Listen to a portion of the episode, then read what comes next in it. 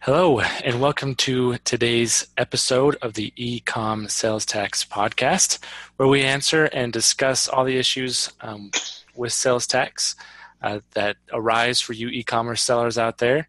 And today we've got Andy Johnson, Dan Peisner, and Jason Parr on, on uh, the podcast with us today. So welcome, guys. Hey, everybody. Hello, hello. So I know that we've got some pretty recent news. I know in my email this morning we got got a letter from California talking about their that they've signed the new changes to their sales tax laws, and I was just wondering if I could get your guys' take on it. Well, my initial take is that this is a really big deal. Um, it's brand new. It's in the larger picture. It's just evidence that states are constantly changing, especially in the wake of the Wayfair decision. So California is modifying its previous thresholds. So just from a pure practitioner standpoint, it's it's fascinating just to watch how states are kind of knee-jerk reacting to um, two things. But there's two big things happening in California. One is that they have uh, raised the, the threshold. And two, they have a, a bill to require companies like Amazon to collect tax on behalf of their own of their sellers. So there's a couple of big questions that I want to pose to Jason and to Dan uh, on behalf of our clients. And the question is, uh, do I now do I have to worry about California anymore? Because first of all, there there's not even a, a threshold of number of sales. It's just a pure do- dollar amount. And second of all, pretty soon Amazon's going to have to be collecting the tax. So um, what do you say, guys? Well, I'll just give a broad uh, response to that. Um, it, it is interesting as a practitioner to, to see the different states and some of the complexities that come along with how they're trying to handle uh, the marketplace and the situation ever since Wayfair. And um So just to answer your question broadly, and, and Dan, I know we'll give some more details. Do I need to worry about California? Yes. You need to worry about California and need to worry about every state that's uh, passed an economic nexus law. Uh, because uh, e- even though they may be passing uh, marketplace facilitator laws, um, until a state provides sufficient advice to say that you don't need to file or you don't need to register, you don't want to just automatically assume if you exceed those thresholds that you have no responsibility in that state. It's very simple. It, it really is. It's easy to say it's uh, it's an increased threshold, um, and I still exceed the threshold, but hey, in October, Amazon's going to be required to collect and remit the tax. Um, there are, Dan can correct me, seven or eight or nine other states now, maybe more at this point, who have passed these marketplace facilitator laws, and there's only three or four who have actually provided guidance to say that you don't need to file or you don't need to register. So you, you what we always say is, is you definitely need state by state an, an exposure analysis or a nexus study to really understand uh, what you should do based on your transactions, based on the taxability of your product, and based on the laws on the books at the time associated with each of those given states. Thank you, Jason. Uh, just to uh, just to elaborate a little bit, um, first off, uh, as a regard as a, a warning to a lot of our, our sellers out there, uh, regardless of the threshold changes, I don't care if they change the threshold to five million dollars. I don't care if they change the transaction threshold to zero or or th- or what, if you have physical inventory in the state, then that can still give you nexus. That has not changed yet. The state of the uh, the new bill did not in any way change the definition of of a retailer uh, in regards to a physical presence. So if you have inventory sitting in an Amazon warehouse, then the state still considers that to be a nexus creating activity, and the if, and regardless of your sales volume, that that will still give you nexus. So if you have inventory, if you're registered to collect tax and you have inventory in the state through the F B A program, then um, certainly you need to continue to collect tax regardless of your sales volume. If you do not have inventory in the state and your sales volume is lower than the new threshold and you ran out and registered uh, because of the, the old threshold, then congratulations, you, you were proactive and you can effectively, under the new guidance, deregister and uh, and not have to collect the tax. Now you do have to file a final return and turn in any tax you have collected to the state. You certainly don't get to hold on to anything you've collected to date. Uh, if you happen to have more than, if you have more than the new threshold, then obviously you need to stay registered and continue to collect. My my reaction to this, I'm sure, is the same as your reaction to this, Dan and Jason, is that I think this is great news. It's great news for smaller sellers because I always thought that, and I know we've talked about this many times, we all think this, that in our firm, we all think that the smaller sellers should not have to be messing around with tax. And the idea that California, and this seems to be a trend, Dan, that states are eliminating the threshold, the, the transaction threshold. In many states, it was two hundred transactions, and California said, no, there's no transaction threshold. It's pure dollars. And that's really, I guess, another message of all this is don't think that states care about making things easier for sellers, even small sellers. It's really all about maximizing tax for them and making the tax collection as easy as possible for them. So when they say there's uh, the threshold is going is going away, the, the transaction threshold, that's because they don't want to deal with a bunch of small tax returns. It takes money to process all these tax returns. And if you have two hundred transactions in California for a dollar each, you're sending in like uh, you know ten dollars in tax, and it costs them more to process that than the tax. But they don't want to miss out on the tax either. They don't even want to miss out on someone who's under one hundred transactions. So by going in, in reducing, in raising the threshold and eliminating the transaction threshold, they've made things very easy on themselves and giving up some tax. So then at the same time, that's why I know many more states are going to do this. At the same time, they're saying, hey, Uh, if you're a marketplace facilitator, meaning you're Amazon or eBay or Walmart, then from now on, you have to collect tax on behalf of all your sellers. I don't care if, if they make one sale in our state, you're going to collect tax from them and send it to us. So states simultaneously are making things easier and collecting more revenue. Agreed, Dan?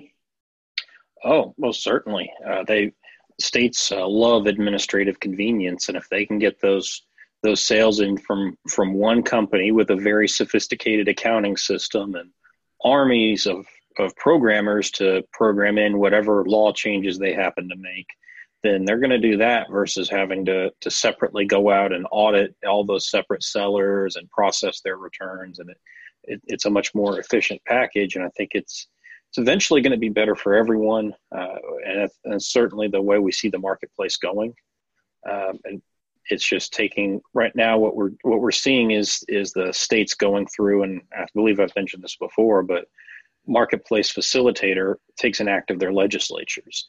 South Carolina just passed theirs, uh, to, which was signed into law, I believe, yesterday, effective immediately. Uh, there's, which is, which uh, by the way, we have no idea what that's going to do to their ongoing court case with Amazon, alleging that Amazon was already the one that was supposed to collect and remit the tax. Be curious to see if the fact that they just enshrined it in law is going to change anything. But uh, uh, that should. So South Carolina is now being collected by Amazon. Uh, we've already seen the message for that, and uh, there's we we expect to see in the next few months a number of other states come online as their their legislatures finally get these laws through. Mm-hmm. Dan, there's one thing you said there that I'm going to disagree with. You said eventually it'd be better for everyone. And in the context of small sellers, yes, yes. And this is exactly what Amazon would want. It's what Congress would want. It's what small businesses want. But in all of this, marketplace facilitator, higher thresholds, changes.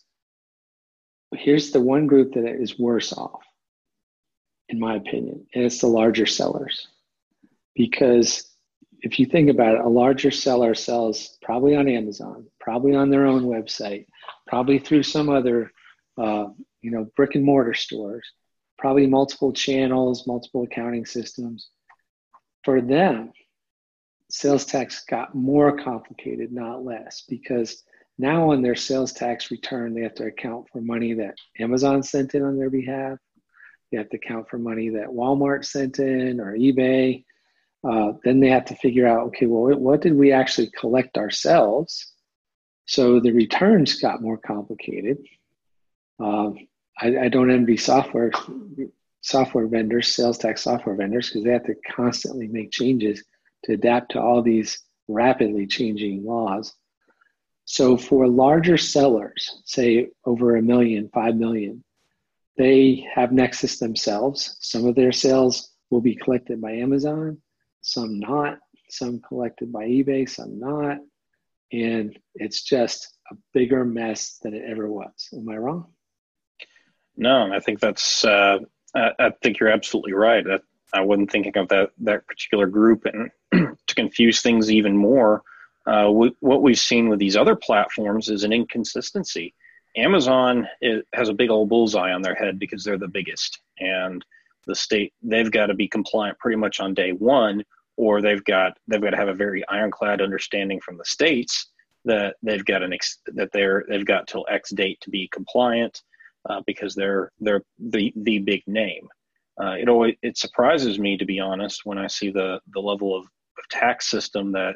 that some of these other platforms implement, because it's uh, eBay is not nearly as consistent despite them being a, a household name themselves.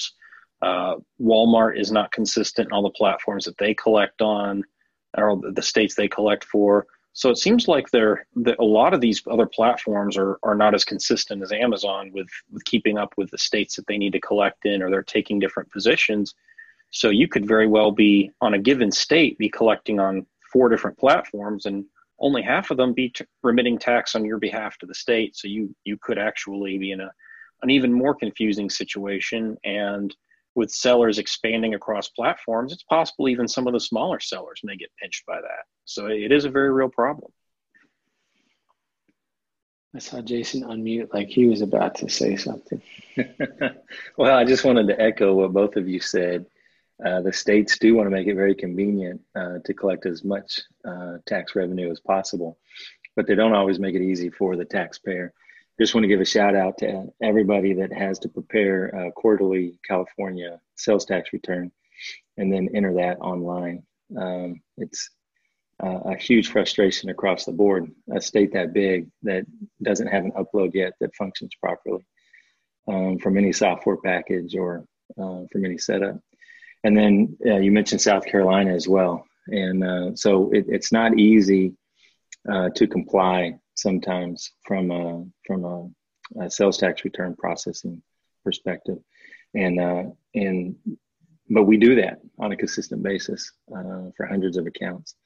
Uh, I just want to also amplify the fact that um, for uh, a small seller or a large seller who's on multiple platforms or who sells on their own website, Um, this is a significant issue because they will be required to continue to be registered in every state and comply in every state for taxes they're required to collect on uh, platforms that are not on a marketplace facilitator.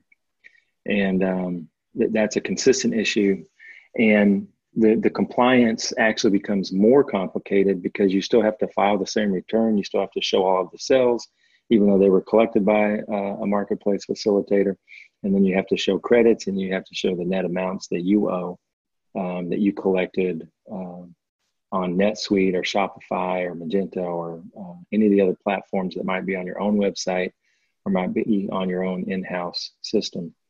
One of the areas that we've seen a lot of is, is very large companies Uh, who begin utilizing marketplace facilitators to be able to, to expand their own market, and um, where they may have never had a responsibility to uh, register, collect, and remit tax. now have that responsibility in multiple states, and they sell on their own website and they sell on Amazon. Um, and, and that's an issue. So uh, wise in bringing that up, because the, the issue of compliance and the changing in state laws does not change the responsibility for people to have to deal with this month to month.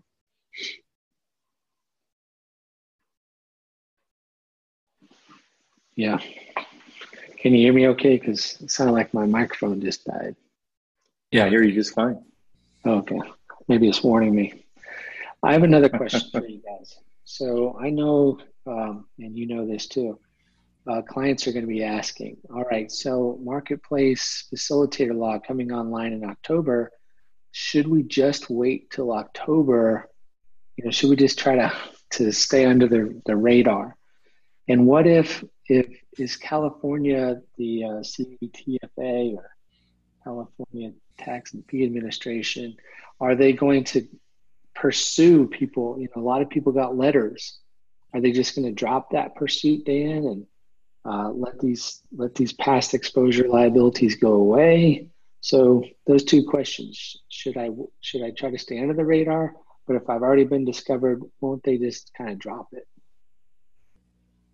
Well, Andy, uh, to as far as staying under the radar, if you've already been discovered, then it is my understanding in talking to the representatives from the C D T F A, which we've had a number of clients that, that are going through this, that they are the few, ever, all of these, these bill changes and the Amazon collection is going to be prospective. The, the past liability, re- regardless of, of all other considerations, they still consider that to be tax that is legally due, and they are they're going to reach out and continue to run this program. They're sending letters to people. They are uh, we, we've we've heard the language can get rather drastic. Uh, they and they do intend to use their their full suite of collections abilities to try to recover the uh, tax uh, and in some cases penalty and interest on. on these past tax liabilities. So if you, uh, if in the event that you try to uh, ignore it and wait, then that means while Amazon will start collecting taxes in the future for you, the state's not going to let go of a past liability. It's already identified. They may not get to you immediately. They, they do have a lot of people they've contacted, but they will get to you eventually. Let me just say something that we've been teaching for years, and that's what we call the biggest tragedy in sales tax. And that's the fact if you had the ability to collect tax at the time of a sale or had a requirement to do so and you didn't, uh, and having to pay that tax out of your own pocket later with penalties and interest is the biggest tragedy in sales tax. So if you exceed the threshold, and Amazon is not required to collect and remit that tax at this time, then our recommendation would be to turn on the tax, as we call it, stop the bleeding, we also sometimes say, and get registered prospectively and, and begin collecting and remitting that tax.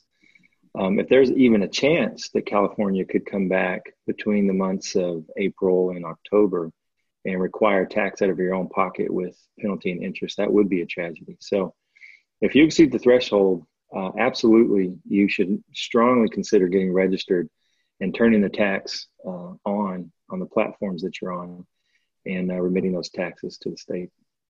And I, and I would say that with any state. All right. Well, uh, I I think that, you you know, we, we can make general recommendations here, as you guys know, and every business is unique. Every situation is unique. And as we've said many times, every business needs a, a nexus review exposure analysis that's unique to their situation and state by state. California has recently changed, South Carolina has changed, other states will be changing, have changed. So a detailed review of what you've done in the past, what you expect to do in the future, and then a, a report that helps you navigate what to do next is super valuable. So that's our recommendation, is that you uh, set up a call. Uh, the link will be in this, in the podcast notes, and let us consult with you. No cost basis, just to get the process started. It's just sometimes just kind of scheduling that call is the most important thing you can do to, to, as the first step towards peace of mind. And knowing what your options are and then executing on those options is just a great source of relief that I highly recommend. So, uh, Ryan, back to you. All right. Thanks, Andy. Thanks, Jason and Dan. I think this is very valuable, valuable information uh, for everybody. And it could be some good news for some, bad news for others. Um, but again, to echo Andy, uh, the Nexus Review is there, and uh, there's no cost to get started. So look for that link down below. We'll, I'll provide it there down there for you. And we hope to see you guys next week.